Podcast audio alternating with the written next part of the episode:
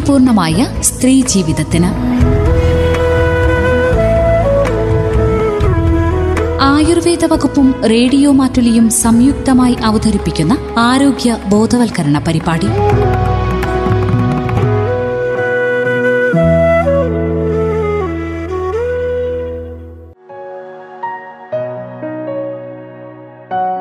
തന്മയയിൽ ഇന്ന് ഗർഭകാലത്തെ വായനയുടെ പ്രാധാന്യത്തെക്കുറിച്ച് മനസ്സിലാക്കാം. വിവരങ്ങൾ പങ്കുവയ്ക്കുന്നത് ദ്വാരക ആയുർവേദ ആശുപത്രിയിലെ ഗൈനക്കോളജിസ്റ്റ് ഡോക്ടർ ശ്രുതി ഈജെ എല്ലാവർക്കും നമസ്കാരം. നമ്മൾ കഴിഞ്ഞ എപ്പിസോഡുകളിലായിട്ട് പ്രഗ്നൻസിയെ പറ്റിയായിരുന്നു പറഞ്ഞുകൊണ്ടിരുന്നത് അല്ലേ? പ്രഗ്നൻസിയുടെ വിവിധ തരത്തിലുള്ള മാനസിക ഇമോഷണൽ തലങ്ങൾ നമ്മൾ പരിശോധിച്ചു കഴിഞ്ഞു. അപ്പോൾ പ്രഗ്നൻസി എത്രത്തോളം ഇമ്പോർട്ടന്റ് ആണ്? നാം ഒരു അമ്മയുടെ മാനസികാവസ്ഥ കടന്നു പോകുന്നതൊക്കെ എത്രത്തോളം ഇമ്പോർട്ടന്റ് ആണെന്ന് നമുക്ക് നിങ്ങൾക്ക് മനസ്സിലായിട്ടുണ്ടാകും. അപ്പോൾ പ്രഗ്നൻസിയിൽ ഏറ്റവും ഇമ്പോർട്ടന്റ് ആയ രണ്ട് കാര്യങ്ങളാണ് ഒരു സെൽഫ് പേഴ്സണൽ ഡെവലപ്മെന്റ് എന്ന് പറഞ്ഞാലും പേഴ്സണൽ ഹൈജീൻ എന്ന് പറഞ്ഞാലും. അപ്പോൾ ഏറ്റവും പേഴ്സണൽ ഡെവലപ്മെന്റിന് പ്രാധാന്യം കൊടുക്കേണ്ട ഒരു സമയം കൂടിയാണ് പ്രഗ്നൻസി അല്ലേ? പലരും നമ്മൾ മരുന്നുകളിലൂടെയും കാര്യങ്ങളിലൂടെയും മാത്രം കടന്നു പോകുമ്പോൾ നമ്മൾ ഒരു അമ്മയാകാൻ നമ്മൾ മാനസികമായി കൂടെ എത്രത്തോളം ഉയർന്ന തരത്തിൽ ചിന്തിക്കണം എത്രത്തോളം പ്രിപ്പയർ ആവണം എന്നുള്ളതിന്റെ ഒരു പ്രാധാന്യം നമ്മൾ പറഞ്ഞു കഴിഞ്ഞതാണ്. ഗർഭകാലം വളരെ ക്രിയേറ്റീവായി തന്നെ കടന്നു പോകണം. ചിലരോട് ഞാൻ ചോദിക്കാറുണ്ട് ഒ പിയിൽ വരുമ്പോൾ പകൽ എന്ത് ചെയ്യും? അപ്പോൾ ചിലർ വെറുതെ ഇരിക്കും ഉറങ്ങും അല്ലെ സീരിയൽ കാണും അങ്ങനെ വളരെ ഡള്ളായിട്ട് ദിവസങ്ങൾ കഴിച്ചു കൂട്ടുന്ന ധാരാളം ഗർഭിണികളുണ്ട്. അപ്പോൾ അതൊക്കെ ഒരു ഇൻഡയറക്റ്റ്ലി നമ്മൾ കുഞ്ഞിനെയും അത് ബാധിക്കും എന്നുള്ളതാണ്. അപ്പോൾ പ്രഗ്നൻസി നമ്മുടെ ജീവിതത്തെ വളരെ പോസിറ്റീവായിട്ടുള്ള ചേഞ്ചസ് ആയിരിക്കണം പ്രഗ്നൻസിയിൽ ഉണ്ടാവുക. അല്ലാണ്ട് പ്രഗ്നൻസി ഒരു ബാധ്യതയായിട്ട് നമുക്ക് ഒരിക്കലും അത് ഫീൽ ചെയ്യാൻ പാടില്ല.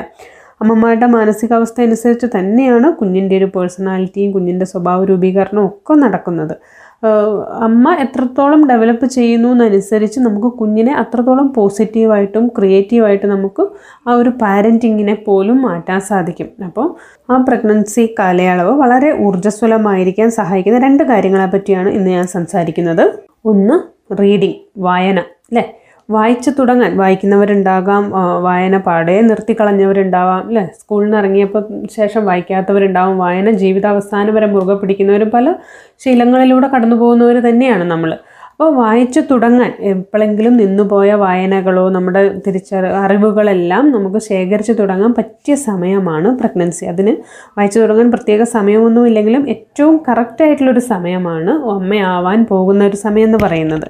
അപ്പോൾ വായന വെറുതെ സമയം കളയാനുള്ള ഒന്നല്ല അല്ലേ? നമ്മുടെ തലച്ചോറിൽ ഒരുപാട് മാറ്റം വായന കൊണ്ടുണ്ടാകുന്നുണ്ട് പുതിയ ന്യൂറോൺസ് പുതിയ പാത്വേസ് ഒക്കെ വായനയുടെ പോസിറ്റീവ് ഫലങ്ങളാണ്. അപ്പോൾ ഗർഭാവസ്ഥയിലിരിക്കുന്ന കുഞ്ഞിനെയും വായന വളരെ പോസിറ്റീവായി സ്വാധീനിക്കും. ധാരാളം വായിക്കുന്ന അമ്മമാരുടെ കുഞ്ഞുങ്ങൾ നേരത്തെ തന്നെ ഭാഷകൾ പഠിക്കാനുള്ള കഴിവ് വേഗം വായിച്ചു തുടങ്ങാറുള്ളതായി ട്ടൊക്കെ പഠനങ്ങൾ സൂചിപ്പിക്കുന്നുണ്ട്. അത്തരം കുഞ്ഞുങ്ങളുടെ ഭാവനാ ലോകം തന്നെ വളരെ വലുതായിരിക്കും. അമ്മയുമായുള്ള പേഴ്സണൽ അറ്റാച്ച്മെന്റ് കൂടും. അങ്ങനെ ഒരുപാട് പഠനങ്ങൾ വായനയെ പ്രഗ്നൻസി റീഡിങ്ങിനെ പറ്റി നമുക്ക് ലഭ്യമാണെന്ന്. അപ്പോൾ അമ്മയ്ക്ക് ഒരുപാട് നല്ല മാറ്റങ്ങൾ വായന സമ്മാനിക്കും. മെറ്റേണൽ സ്ട്രെസ്സ് നമുക്ക് ഒരുപാട് മാനസിക സമ്മർദ്ദങ്ങളുള്ളവരാണെങ്കിൽ അത് കുറയും. പോസ്റ്റ്മോർട്ടം ഡിപ്രഷന് നമുക്ക് തടയാൻ സാധിക്കും. അപ്പോൾ അങ്ങനെ ഒരുപാട് മെച്ചങ്ങൾ വായനയ്ക്കുണ്ട് അമ്മയ്ക്കാണെങ്കിലും കുഞ്ഞിനാണെങ്കിലും. അപ്പം വായന നമുക്ക് ഒരുപാട് പുതിയ ലോകങ്ങൾ വ്യത്യസ്ത ചിന്തകൾ ഒക്കെ സമ്മാനിക്കുന്ന ഒരു വളരെ മെച്ചപ്പെട്ട ഒരു ഹാബിറ്റ് തന്നെയാണ്. നമ്മുടെ കാഴ്ചപ്പാട് കുറേ കൂടെ വിശാലമാകും. നമ്മുടെ ജീവിതത്തിന്റെ പരിമിതികളെ മാത്രം അറിഞ്ഞ് ചെറിയ ലോകത്ത് ജീവിക്കുന്നതിനപ്പുറം അനേകായിരം ജീവിതങ്ങളിലൂടെയും അനേകായിരം മനുഷ്യരുടെ ചിന്തകളിലൂടെയും ഒക്കെ നമുക്ക് കടന്നു പോകുമ്പോൾ നമ്മുടെ ജീവിതം വളരെ സമ്പന്നമായിട്ടും നമ്മുടെ ചിന്തകൾക്ക് നമ്മളുടെ നമ്മളുടെ റിലേഷൻഷിപ്പിന് നമ്മൾ ഓരോ ജീവിതഘട്ടങ്ങളിൽ എടുക്കുന്ന തീരുമാനങ്ങൾക്കൊക്കെ ആ വ്യത്യസ്തത വായന നമുക്ക് നൽകും എന്നുള്ളതാണ്. അപ്പോൾ അതിന് വായനയ്ക്ക് വിദ്യാഭ്യാസമോ നമ്മുടെ ബിരുദങ്ങളോ ഒന്നുമല്ല പ്രശ്നം. വായനയെ സ്വാധീനിക്കുന്നത് വിദ്യാഭ്യാസമോ ഒന്നുമല്ല. വായനയിലൂടെ വലിയ വലിയ വെളിച്ചങ്ങൾ നമ്മളെ തേടി വരും. അത് വായനയോടുള്ള ഇഷ്ടം ഒരു മനുഷ്യന്റെ എത്രത്തോളം ക്രിയേറ്റീവായി അവർ ലൈഫിനെ കാണുന്നു എന്നുള്ളതൊക്കെയാണ് വായനയെ കൂട്ടുപിടിക്കാനുള്ള ഏറ്റവും നല്ല മാർഗം. അപ്പോൾ ചുരുക്കി പറഞ്ഞാൽ വായന നമ്മളെ കുറച്ചുകൂടെ നല്ല മനുഷ്യരായിട്ട് ജീവിക്കാൻ സഹായിക്കും. ഒപ്പം നമ്മുടെ മക്കളെയും. അമ്മയിലൂടെ തന്നെയാണ് അവർ ലോകത്തെ കണ്ടു തുടങ്ങുന്നത് കേട്ട് തുടങ്ങുന്നത് അനുഭവിച്ചു തുടങ്ങുന്നത് അമ്മയിലൂടെ തന്നെയാണ്. അപ്പം നമ്മളെ കൂടുതൽ നല്ല അമ്മയാക്കുക എന്നുള്ളത് നമ്മുടെ തന്നെ ഉത്തരവാദിത്വമാണ്. അപ്പോൾ അതിനുവേണ്ടി വായിച്ചു തുടങ്ങുക. എല്ലാ അമ്മമാരും വായിച്ചു തുടങ്ങുക എന്നുള്ളത് ഇമ്പോർട്ടന്റ് ആണ്. അപ്പോൾ എന്ത് വായിക്കണം എന്നുള്ളതിന് വലിയ പ്രസക്തിയൊന്നുമില്ല. ഓരോരുത്തരുടെ താല്പര്യങ്ങളും ഓരോ പോലെ ആയിരിക്കും. താല്പര്യമുള്ള എന്തും വായിക്കാം. എങ്കിലും വളരെ നിലവാരം കുറഞ്ഞ പൈങ്കിളി കഥകളും അതൊക്കെ ഒഴിവാക്കുന്നത് തന്നെയാണ് നല്ലത്. അതിന്റെയൊക്കെ ഒരു ഏജ് കഴിഞ്ഞ് നമ്മൾ കുറച്ചുകൂടെ ഒരു സെൽഫ് ഡെവലപ്മെന്റിലേക്ക് വരുമ്പോൾ പൊതുവേ ഇപ്പോൾ ഞാൻ ഗർഭിണികളോട് മിക്കവാറും പറയാറുണ്ട് എന്താണ് ദിനപത്രം വായിക്കണ്ട ഒരു പത്ത് മാസം എന്താണ് ലോകത്ത് നടക്കുന്നതെന്ന് അറിഞ്ഞില്ലെങ്കിലും കുഴപ്പമില്ല. അത്രത്തോളം നെഗറ്റീവ് വാർത്തകളാണ് എപ്പോഴും പത്രത്തിലാണെങ്കിലും ന്യൂസിലാണെങ്കിലും ഒക്കെ വരുന്നത്. പിന്നെ ആരോഗ്യ മാസികയിലൂടെയൊക്കെ ആണെങ്കിലും ഒരുപാട് ഹെൽത്ത് ടോപ്പിക്സ് നമ്മളിങ്ങനെ സെർച്ച് ചെയ്തേണ്ട ഒരു കാര്യമൊന്നുമില്ല. അപ്പോൾ പ്രഗ്നൻസിയെ കുറച്ചുകൂടി ഉള്ളിലേക്ക് നമുക്ക് തിരിച്ചറിയാൻ ശ്രമിക്കുക. പുറമേ പുറമേക്കല്ല നമുക്ക് സ്വയം ഉള്ളിലേക്ക് ശ്രദ്ധ തിരിച്ചു വെക്കേണ്ട ഒരു കാലം തന്നെയാണ്.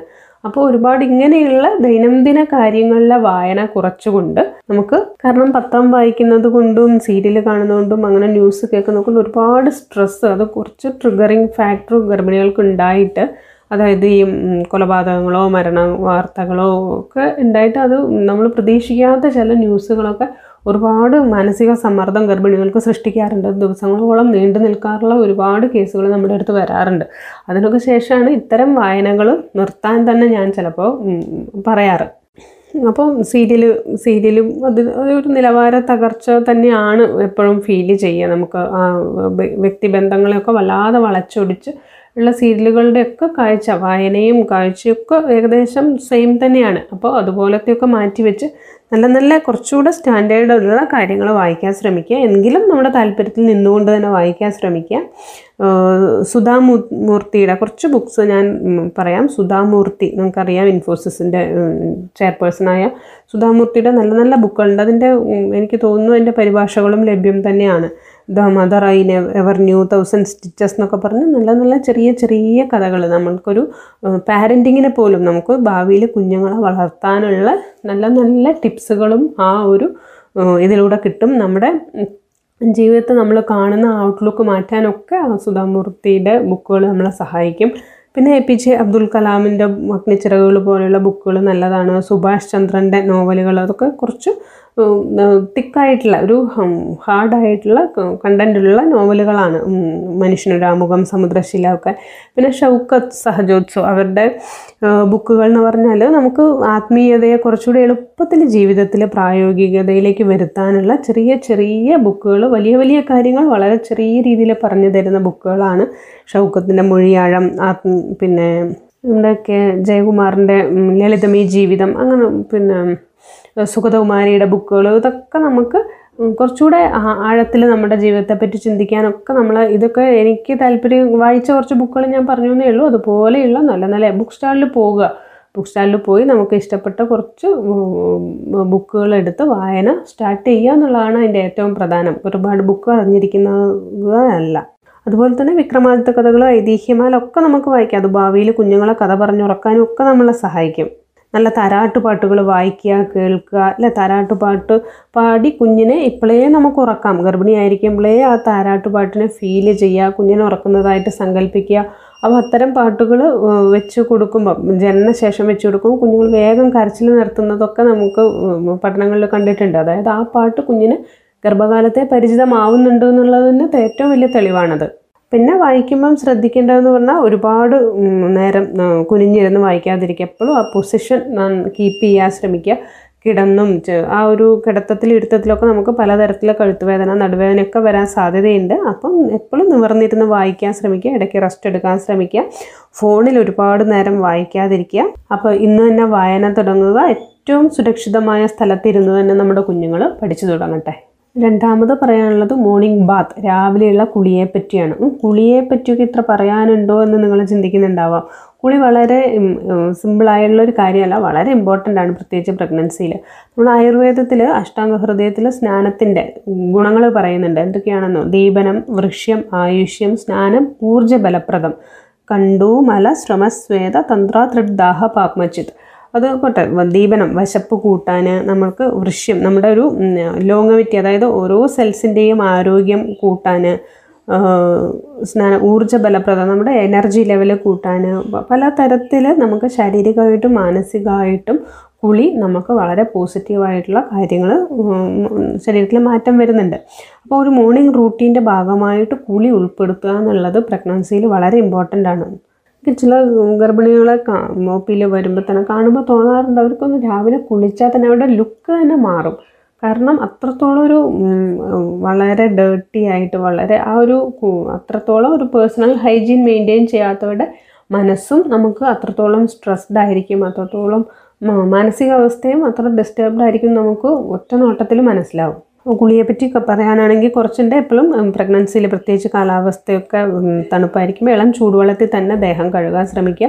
തലയിൽ ഒരിക്കലും ചൂടുവെള്ളം ഒഴിക്കരുത്. തലയിൽ എപ്പോഴും ഒരു തണുത്ത വെള്ളം തന്നെ ഒഴിക്കുക. ഇനി വളരെ ചൂട് കാലത്തൊക്കെ ആണെങ്കിൽ പച്ചവെള്ളത്തിൽ തന്നെ കുളിച്ച് ശീലിക്കുന്നതാണ് ഏറ്റവും നല്ലത്. വേറെ ഒരു അലർജി അങ്ങനത്തെ കംപ്ലൈന്റ് ഒന്നും ഇല്ലാത്തവരാണെങ്കിൽ. അങ്ങനെ കുളിക്ക് ഒരുപാട് മെച്ചമുണ്ട്. നമ്മുടെ ബോഡി പെയിൻ കുറയ്ക്കാൻ മസിൽസ് നല്ല മസിൽസ് എല്ലാം ഒന്ന് ഫ്രീ ആകാൻ സ്ട്രെസ്സ് കുറയ്ക്കാൻ നല്ല ഉറക്കം ലഭിക്കാൻ നല്ല വിശപ്പ് ഉണ്ടാവാനൊക്കെ കുളി നമ്മളെ സഹായിക്കും. അതുപോലെ പ്രഗ്നൻസിയിൽ ഇമ്പോർട്ടന്റ് ആണ് എണ്ണ തേച്ച് കുളിക്കുന്നതും. അതായത് നമ്മൾ പൊതുവേ പറയാണ്ട് ധന്വന്തരം തൈലമൊക്കെ തേച്ച് ആഴ്ചയിൽ ഒന്നോ രണ്ടോ ദിവസം കുളിക്കുക എന്നുള്ളത്. അപ്പോൾ തൈലത്തിന്റെ ഒരു ഇമ്പോർട്ടന്റ് എന്നൊക്കെ പറഞ്ഞാൽ ഇത് ഒരു സെൽഫ് മസാജ് എന്ന് പറഞ്ഞാൽ ഒരു സ്ട്രെസ് റിലീവറാണ് ഒന്നാമത്.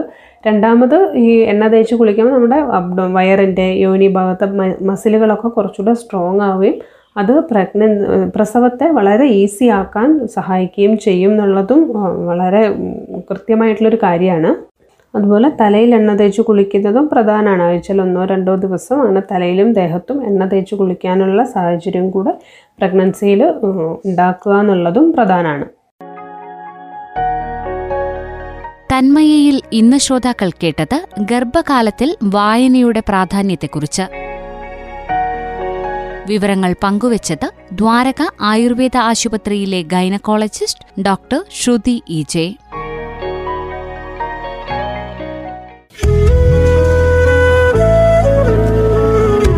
Thanmaya.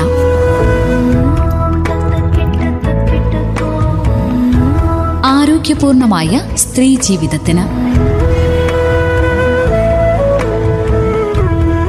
ആയുർവേദ വകുപ്പും റേഡിയോ മാറ്റുലിയും സംയുക്തമായി അവതരിപ്പിക്കുന്ന ആരോഗ്യ ബോധവൽക്കരണ പരിപാടി.